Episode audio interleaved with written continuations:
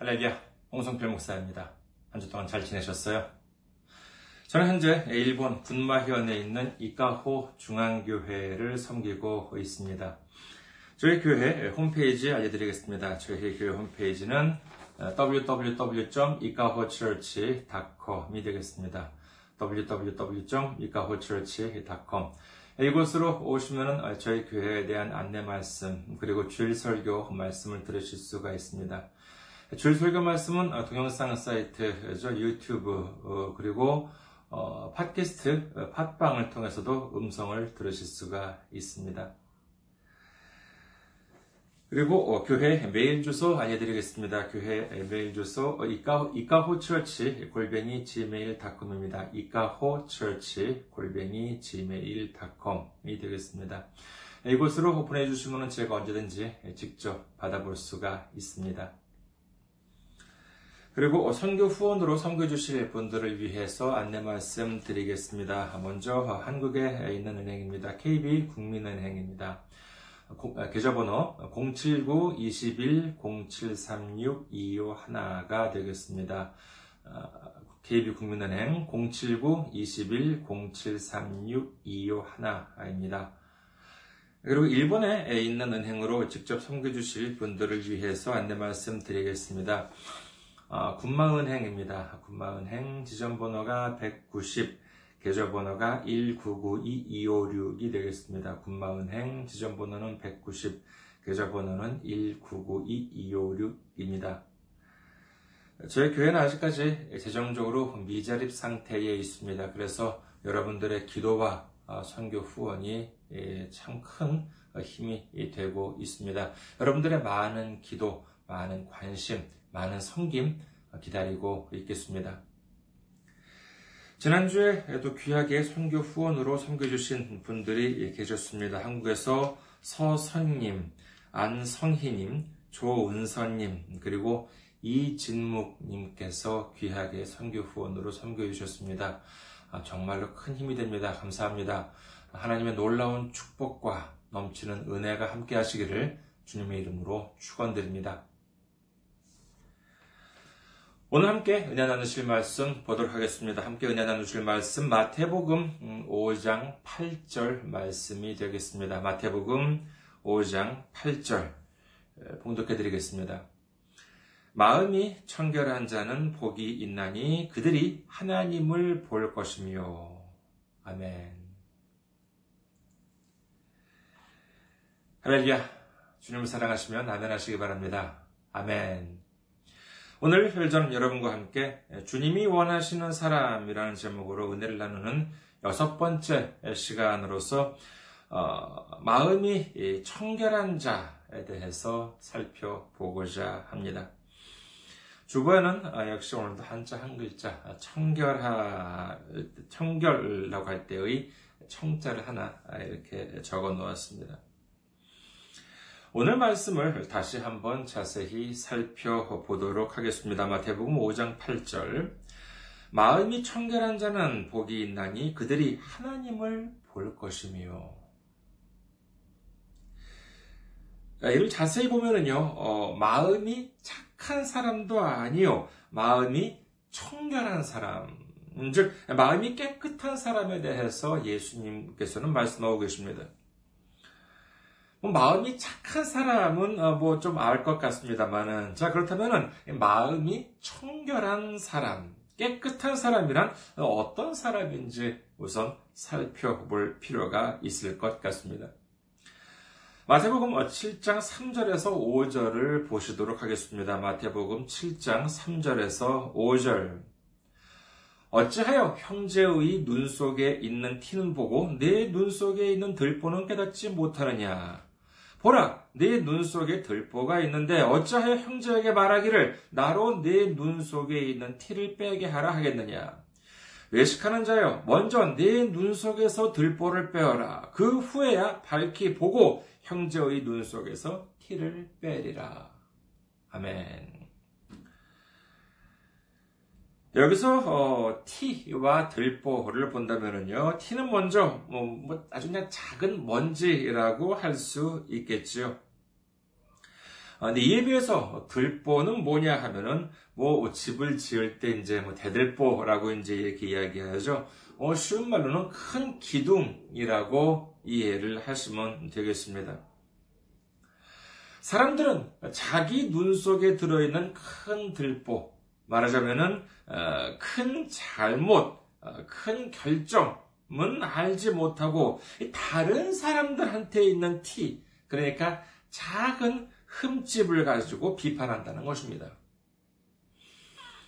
이것이 정말 사실이라면 얼마나 우스운 일이 되겠습니까? 자기는 큰 죄를 지은 죄인임에도 불구하고 다른 사람의 작은 잘못을 비판한다는 것이지요. 예를 들어서 제가 결혼하기 전에는 정말 혼자 살 때는요, 이렇게 정말 책상도 그렇고 저 방도 참 지저분하고 그렇게 살았습니다만은, 저보다 방이 좀 덜 지저분한 사람한테 가서 이 사람아 좀 방 좀 치우고 살아 라고 제가 말을 한다고 하면은 이 얼마나 어이없는 일이겠습니까? 이렇게 본다면은 마음이 청결한 자라고 하는 것은 자신의 눈에서 이 들보를 뺀 사람, 그 사람이야말로 마음이 청결한 사람이라고 할 수 있을 것입니다. 팔복이라고 하는 것은 주님이 원하시는 사람이 되기 위한 8차 시험이라고 말씀을 드려왔습니다. 그렇다면 오늘은 그 중에서 6번째 시험, 그러니까 6차 시험이 되겠지요. 뭐 입학시험이든 입사시험이든 또는 뭐 자격시험이든 간에 합격과 불합격이 갈리는 모든 시험이 다 그런 것 같이, 정말 이와 같은 시험은 최종 합격까지 되어야지 의미가 있는 것이지, 아무리 이 도중까지 통과를 했다 하더라도 최종 합격을 하지 않는다면 결국 1차도 합격하지 못한 것과 아무런 차이가 없게 되고 마는 것입니다. 오늘 이 6차 시험의 관문은 바로 이 청결한 자가 되는 것, 다시 말해서 내 눈 속에 있는 들보를 빼는 것이라고 할 수 있을 것입니다. 그래야 다음 7차 시험을 응시할 수가 있겠지요. 오늘 이 시간, 어떻게 하면 이 6차 시험을 무사히 통과할 수 있는지를 알아봄으로 말미암아 한 분도 빠짐없이 다음 단계로 나아갈 수 있는 우리 모두가 되시기를 주님의 이름으로 축원합니다. 우선 무엇보다도 내 눈에서 들보를 빼내기 위해서는 내 안에 있는 죄가 해결되어야 합니다. 그렇다면 우리는 무엇을 해야 내 눈 속에 들어있는 이 들보를 빼낼 수 있을까요? 이 질문에 대해서 결론은 하나입니다. 베드로전서 3장 18절, 그리스도께서도 단번에 죄를 위하여 죽으사 의인으로서 불의한 자를 대신하셨으니 이는 우리를 하나님 앞으로 인도하려 하심이라. 육체로는 죽임을 당하시고 영으로는 살리심을 받으셨으니. 갈라디아서 1장 4절에서 5절, 그리스도께서 하나님 곧 우리 아버지의 뜻을 따라 이 악한 세대에서 우리를 건지시려고 우리 죄를 대속하기 위하여 자기 몸을 주셨으니 영광이 그에게 세세토록 있을지어다. 아멘. 예수님께서는 우리를 위해서 십자가에 달리셨고 이로 인해서 우리의 모든 죄가 해결되었다고 성경은 기록합니다. 만약에 우리가 우리 스스로의 행위로 인해서 구원을 받을 수 있었다면 예수님께서는 굳이 이 땅에 오셔서 십자가에 못 박히지 않으셨을 것입니다. 하지만 다른 방법이 없었습니다. 기독교를 가장한 일부 신흥 종교 단체에서는 예수님의 신성을 부정합니다. 즉 성부 하나님, 성자 하나님, 성령 하나님이라고 하는 삼위일체 하나님을 인정하지 않고 있는 것입니다.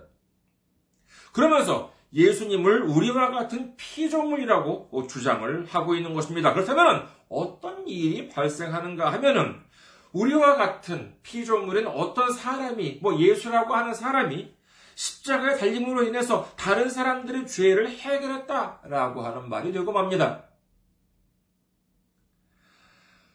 하지만 사람은요, 아무리 훌륭한 사람이라 하더라도 그 사람의 희생으로는 누구 하나 구원할 수도 없고 자기 자신도 구원할 수가 없습니다. 하나님의 아들, 성자 하나님이신 예수님의 희생만이 우리 모두의 죄를 해결할 수 있다는 사실을 믿으시기를 주님의 이름으로 축원합니다. 그러면 우리는 어떻게 해야 하겠습니까? 예수님께서는 말씀하십니다. 요한복음 3장 14절에서 15절. 모세가 광야에서 뱀을 든 것 같이 인자도 들려야 하리니 이는 그를 믿는 자마다 영생을 얻게 하려 하심이니라. 이 말씀을 이해하기 위해서는 구약 민수기를 보아야 합니다. 민수기 21장 5절에서 9절을 보도록 하겠습니다. 민수기 21장 5절에서 9절. 백성이 하나님과 모세를 향하여 원망하되 어찌하여 우리를 애굽에서 인도해내어 이 광야에서 죽게 하는가? 이곳에는 먹을 것도 없고 물도 없도다. 우리 마음이 이 하찮은 음식을 싫어하노라 하매 여호와께서 불뱀들을 백성 중에 보내어 백성을 물게 하심으로 이스라엘 백성 중에 죽은 자가 많은지라. 백성이 모세에게 이르라 말하되 우리가 여호와와 당신을 향하여 원망함으로 범죄하였사오니 여호와께 기도하여 이 뱀들을 우리에게서 떠나게 하소서. 모세가 백성을 위하여 기도하매 여호와께서 모세에게 이르시되 불뱀을 만들어 장대 위에 매달아라. 물린 자마다 그것을 보면 살리라. 모세가 놋뱀을 만들어 장대 위에 다니 뱀에게 물린 자가 놋뱀을 쳐다본 즉 모두 살더라. 애굽에서 수백 년 동안 노예로 살아온 이스라엘 자손들을 하나님의 놀라운 능력으로 탈출시켜 주셨음에도 불구하고 그들의 입에서는 불평과 불만이 끊이질 않았습니다. 조금이라도 안 좋은 일이 있으면 기다렸다는 듯이 하나님을 원망하고 그리고 그들의 지도자 모세를 원망합니다. 이것 또한 눈에 들보가 있는 사람들의 모습이라고 할 수 있는 것입니다. 하나님께서는 이들을 보고 노하시고는 불뱀을 보내서 그들을 물게 하셨습니다. 불뱀이라고 하는 것은 쉽게 말하자면 독사입니다. 그 이름의 유래에 대해서는요, 생김새가 이렇게 뱀의 몸에 이렇게 붉은 반점이 있어서라기도 하고, 또는 독에 물리면은 불에 타는 듯한 통증, 얼마나 아팠겠습니까? 그와 같은 통증에 와서라고도 합니다. 그 독사한테 그렇게 물리자 어떻게 되었겠습니까? 많은 사람들이 죽거나 고통 속에 신음하게 되었습니다. 그제서야 사람들이 자신들의 잘못을 뉘우치고 회개합니다. 저 뱀들을 떠나게 해달라고 모세한테 애원을 합니다. 이제 모세가 기도를 드렸더니 하나님께서 말씀하시기를 불뱀을 만들어서 장대 위에 매달라고 하십니다. 그리고 그것을 본 사람들은 살 것이다 이렇게 말씀하시는 것이죠. 이에 모세는 그러니까 청동으로 불뱀을 만들어서 장대 긴 나무 위에 매달아 놓았는데, 그러니까 높이 이렇게 매달아 놓았는데 이것을 단순히 바라보기만 했더니만 그 사람은 다친 곳이 모두 다 나았다 이렇게 성경은 기록하고 있습니다. 이를 성경적으로 본다면요, 다음과 같이 이해할 수가 있습니다. 먼저 이 불뱀이라고 하는 것이 무엇입니까? 불뱀은 그들을 사망에 이르게 하는 원흉, 아주 큰 고통을 주는 원흉, 근본적인 원인이라고 할 수 있겠습니다. 신명기 21장 23절 후반부에는 다음과 같이 기록합니다. 신명기 21장 23절 후반부, 나무에 달린 자는 하나님께 저주를 받았음이니라. 즉, 불뱀 모양을 나무에 매달고 높이 올려진 것을 바라본다라고 하는 것은 자신들을 괴롭히는 불뱀들이 하나님께 저주를 받았다, 심판을 받았다라고 하는 것을 인정하는 의미를 지닙니다. 그렇기 때문에 자신들을 괴롭히는 근본 원인이 하나님으로부터 심판을 받았기 때문에 자신들은 불뱀으로부터 자유함을 얻었다, 이를 믿는다라고 하는 뜻이 되는 것이지요. 그런데 예수님께서는 이에 대해서 말씀을 하시면서 모세가 뱀을 든 것 같이 예수님 자신도 들려야 하며 이를 믿으면 영생을 얻게 하신다고 말씀을 하십니다. 당시 예수님으로부터 직접 이와 같은 말씀을 들은 사람들은 도대체 예수님이 무슨 말씀을 하시는지 전혀 이해할 수가 없었을 것입니다. 그러나 우리는 이제 알 수 있습니다. 나무에 달린다는 것, 이는 십자가를 말합니다. 그렇다면 십자가에 달리신 예수님은 의인으로서 십자가에 달리셨습니까? 아니면은 죄인으로서 십자가에 달리셨습니까? 갈라디아서 3장 13절에서 14절을 보시도록 하겠습니다. 갈라디아서 3장 13절에서 14절. 그리스도께서 우리를 위하여 저주를 받은 바 되사 율법의 저주에서 우리를 속량하셨으니 기록된 바 나무에 달린 자마다 저주 아래에 있는 자라 하였습니다. 이는 그리스도 예수 안에서 아브라함의 복이 이방인에게 미치게 하고 또 우리로 하여금 믿음으로 말미암아 성령의 약속을 받게 하려 함이라. 예수님께서는 죄인으로서 십자가에 달리셨습니다. 하나님으로부터 철저하게 저주를 받으셨기 때문에 십자가라고 하는 나무에 달리신 것입니다. 그렇다면 예수님께서 죄를 지으셨습니까? 아닙니다. 예수님은 아무런 죄가 없으십니다. 그러나 우리 한 사람 한 사람의 죄를 모두 짊어지셨기 때문에 죄인이 되신 것입니다. 예수님은 성자 하나님이시기 때문에 아무런 죄가 없으십니다. 예수님은 성자 하나님이시기 때문에 우리 모두의 죄를 짊어지실 수가 있었던 것입니다. 그리고 예수님은 성자 하나님이시기 때문에 십자가에서 죽으심으로 말미암아 우리의 모든 죄를 해결해 주실 수 있었다는 것을 믿으시기를 주님의 이름으로 축원합니다. 아무리 훌륭한 사람이라 한다 하더라도 피조물은 일을 할 수가 없습니다. 오로지 하나님의 독생자이시고 성자 하나님이신 예수님만이 일을 감당할 수가 있었던 것이지요. 예수님께서는 우리의 모든 죄를 짊어지시고 철저한 죄인으로서 십자가 달리심으로 말미암아 우리가 받아야 할 심판을 대신해서 모두 받아주셨던 것입니다. 그러면 이제 우리가 해야 할 일은 무엇입니까?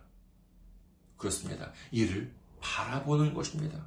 십자가를 바라보는 것입니다. 예수님께서 나를 위해서 정말 지옥에 떨어져서 영원히 저주를 받아 마땅한 나를 위해서 십자가에 달리시고 피를 흘리시고 죽어주셨기 때문에 내 죄가 모두 해결되었다는 것을 믿기만 하면 되는 것입니다.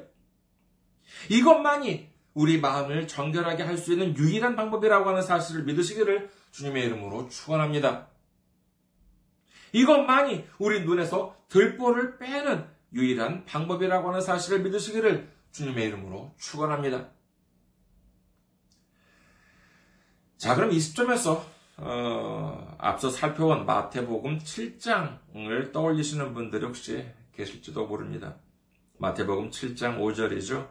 외식하는 자여 먼저 네 눈 속에서 들보를 빼어라. 그 후에야 밝히 보고 형제의 눈 속에서 티를 빼리라. 아, 이제 나는 예수님께서 내 죄를 십자가에서 모두 해결해 주셨다라고 하는 것을 믿는다. 그러면은 이제 내 눈에서는 이 들보가 빠졌다라고 하는 뜻이니까, 자, 그러면 이제 형제의 눈 속에서 티를 내가 이제 뺄 수가 있겠구나. 혹시 그렇게 생각하신 분 계십니까? 만약에 그렇게 생각을 하신 분, 정말 다른 사람 눈에 있는 티를 빼고 싶어서 어쩔 줄 몰라 하시는 분들께 두 가지 드릴 말씀이 있습니다. 하나는 좋은 소식이고요. 또 하나는 안 좋은 소식입니다. 무엇부터 말씀드릴까요? 일단 그럼 좋은 소식부터 말씀을 드리겠습니다. 형제의 눈 속에서 티를 뺄 수 있는 때 분명히 옵니다. 여러분, 오늘 말씀 기억하십니까? 그래도 혹시 잊으신 분이 계실지도 모르니까 다시 한번 보시도록 하겠습니다. 마태복음 5장 8절이죠. 마음이 청결한 자는 복이 있나니 그들이 하나님을 볼 것이요. 마음이 청결한 자는요, 하나님을 볼 것이다. 이렇게 예수님께서는 말씀하십니다. 그렇다면 하나님을 본다는 것은 무슨 뜻일까요? 만약에 한 나라에서 그 나라의 왕이나 제일 높은 사람을 매일 보는 사람이 있다면은 그 사람은 어떤 사람이겠습니까? 물론 여러 가지 일을 맡으신 분들이 계시겠지만 분명한 것은 그 높은 사람이 가장 믿고 신뢰하는 사람일 것이고, 그리고 그 높은 사람을 항상 가까이에서 섬기고 있는 일을 하고 있는 사람일 것이죠. 그렇다면은 우리도 하나님을 가까이에서 섬길 때가 올까요? 예, 분명히 온다고 성경은 기록하고 있습니다. 요한계시록 5장 10절입니다. 그들로 우리 하나님 앞에서 나라와 제사장들을 삼으셨으니 그들이 땅에서 왕노릇하리로다 하더라.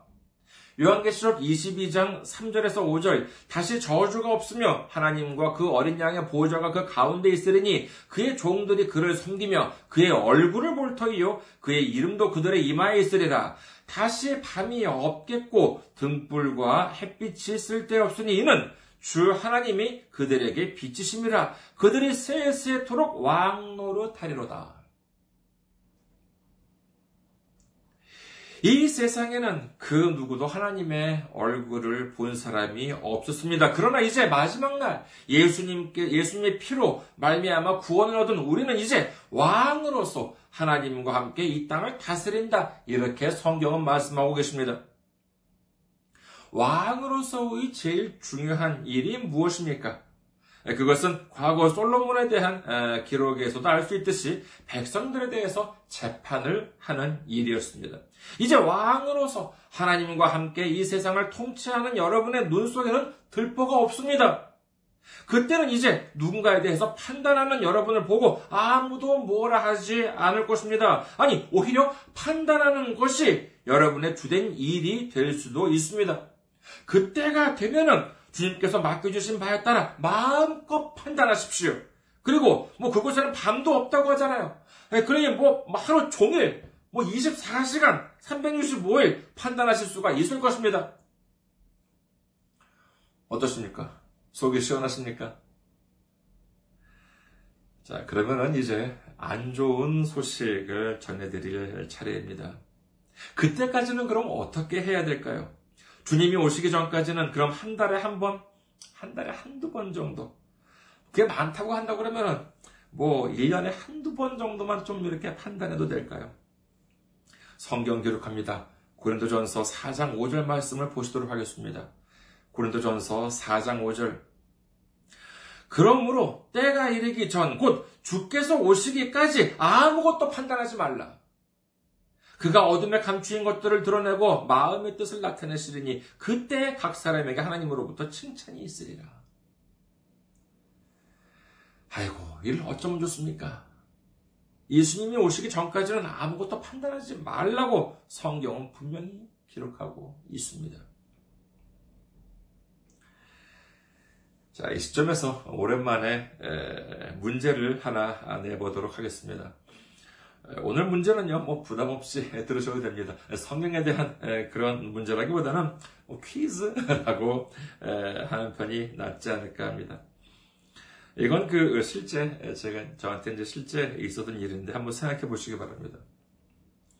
제가 이렇게 차를 이렇게 운전을 하고 있었습니다. 운전을 하고 있었는데, 좀 앞이 좀 어두워서 이렇게 전조등, 헤드라이트를 켰습니다. 그런데 헤드라이트를 분명히 켰음에도 불구하고 앞이 환해지지가 않아요. 몇 번 확인을 했지만 틀림없이 전조등 헤드라이트를 켰습니다. 그런데도 앞이 환해지지가 않았습니다. 그 이유가 무엇이었을까요? 자동차 고장, 아니면은 불이, 전조등 헤드라이트 불이 나갔나요? 또는 스위치의 접촉 불량? 아닙니다. 정답은 이러고 있었습니다. 제가 운전을 하면서 이렇게 선글라스를 끼고 운전을 하고 있었는데 대낮에요. 그것을 몰랐던 것이지요. 그러니까 그런 상태에서 아무리 전조등을 켜봤자 환해질 리가 있나요? 하지만 이 선글라스를 벗어버리니까 어떻습니까? 그래서요, 헤드라이트를 켤 이유가 없습니다. 헤드라이트를 켤 전조등을 켤 필요가 없지요. 자연스럽게 환해지고 말았던 것입니다. 여러분, 우리는 분명히 알아야 합니다. 로마서 3장 10절, 기록된 바 의인은 없나니 하나도 없으며.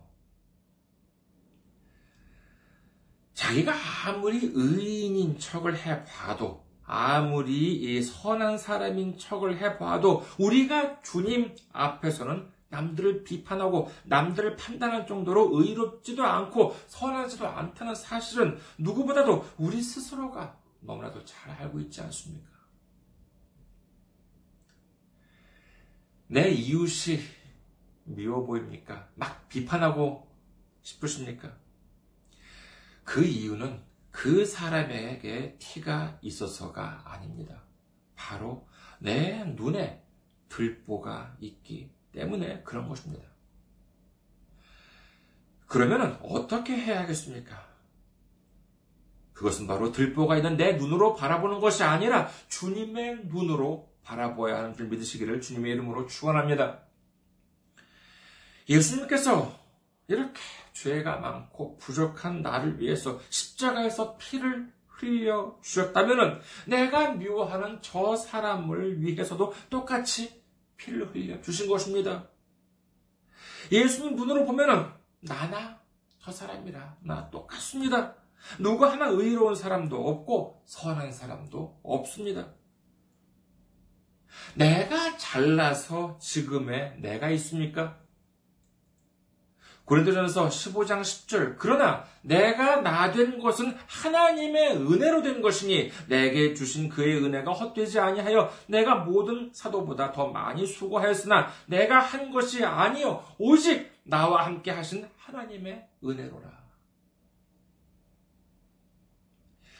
지금의 내가 있는 곳은 내가 뛰어나서가 아니라 하나님의 은혜라고 하는 사실을 믿는다면 우리가 다른 사람들보다 조금 낫다고 어떻게 자랑할 수가 있겠습니까?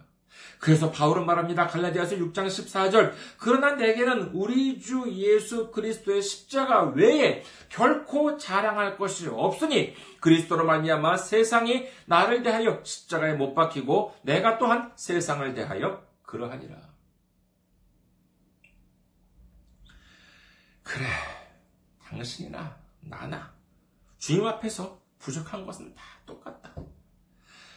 내가 그나마 지금 여기까지 올 수 있었던 것은 내 힘이나 능력이 아니오 오직 주님의 은혜로 여기까지 왔는데 내가 당신보다 잘났다고 무슨 자격으로 비판하거나 비난할 수가 있겠나? 이런 마음을 가질 수 있다면 이는 그야말로 내 눈에서 들보가 맞은 순간이라고 할 수 있을 것입니다. 눈앞에 있는 것들이 어두워 보입니까? 그것은 내가 선글라스를 끼고 있기 때문인지도 모릅니다. 선글라스를 한번 벗어보십시오. 모니터나 TV 화면이 어두워 보이십니까? 희미해 보이십니까? 컴퓨터나 모니터 고장, 이 아니라 TV 고장이 아니라 내 게으름 때문에 그 화면 청소를 안 해서일지도 모릅니다. 화면을 한번 닦아보십시오. 내 눈 안에 들보가 들어있기 때문에 상대방 눈에 티가 보이는 것입니다. 이 사실을 알게 되면 더 이상 비판이나 비난이 아닌 주님께 감사를 드리고 이웃을 사랑하는 마음을 갖게 되는 줄 믿으시기를 주님의 이름으로 축원합니다. 우리 모두 우리 눈 안에 있는 들보를 빼내어 마음이 청결한 자가 되셔서 서로를 비판하거나 비난하는 것이 아닌 주님께 감사하고 주님의 눈으로 이웃을 사랑함으로 말미암아 항상 주님의 얼굴을 바라보며 이 세상을 사랑하고 마지막 날 주님께서 오신 그 날에는 주님과 함께 이 세상을 다스리시는 우리 모두가 되시기를 주님의 이름으로 축원합니다. 감사합니다. 항상 승리하시고 건강한 모습으로 다음 주에 뵙겠습니다.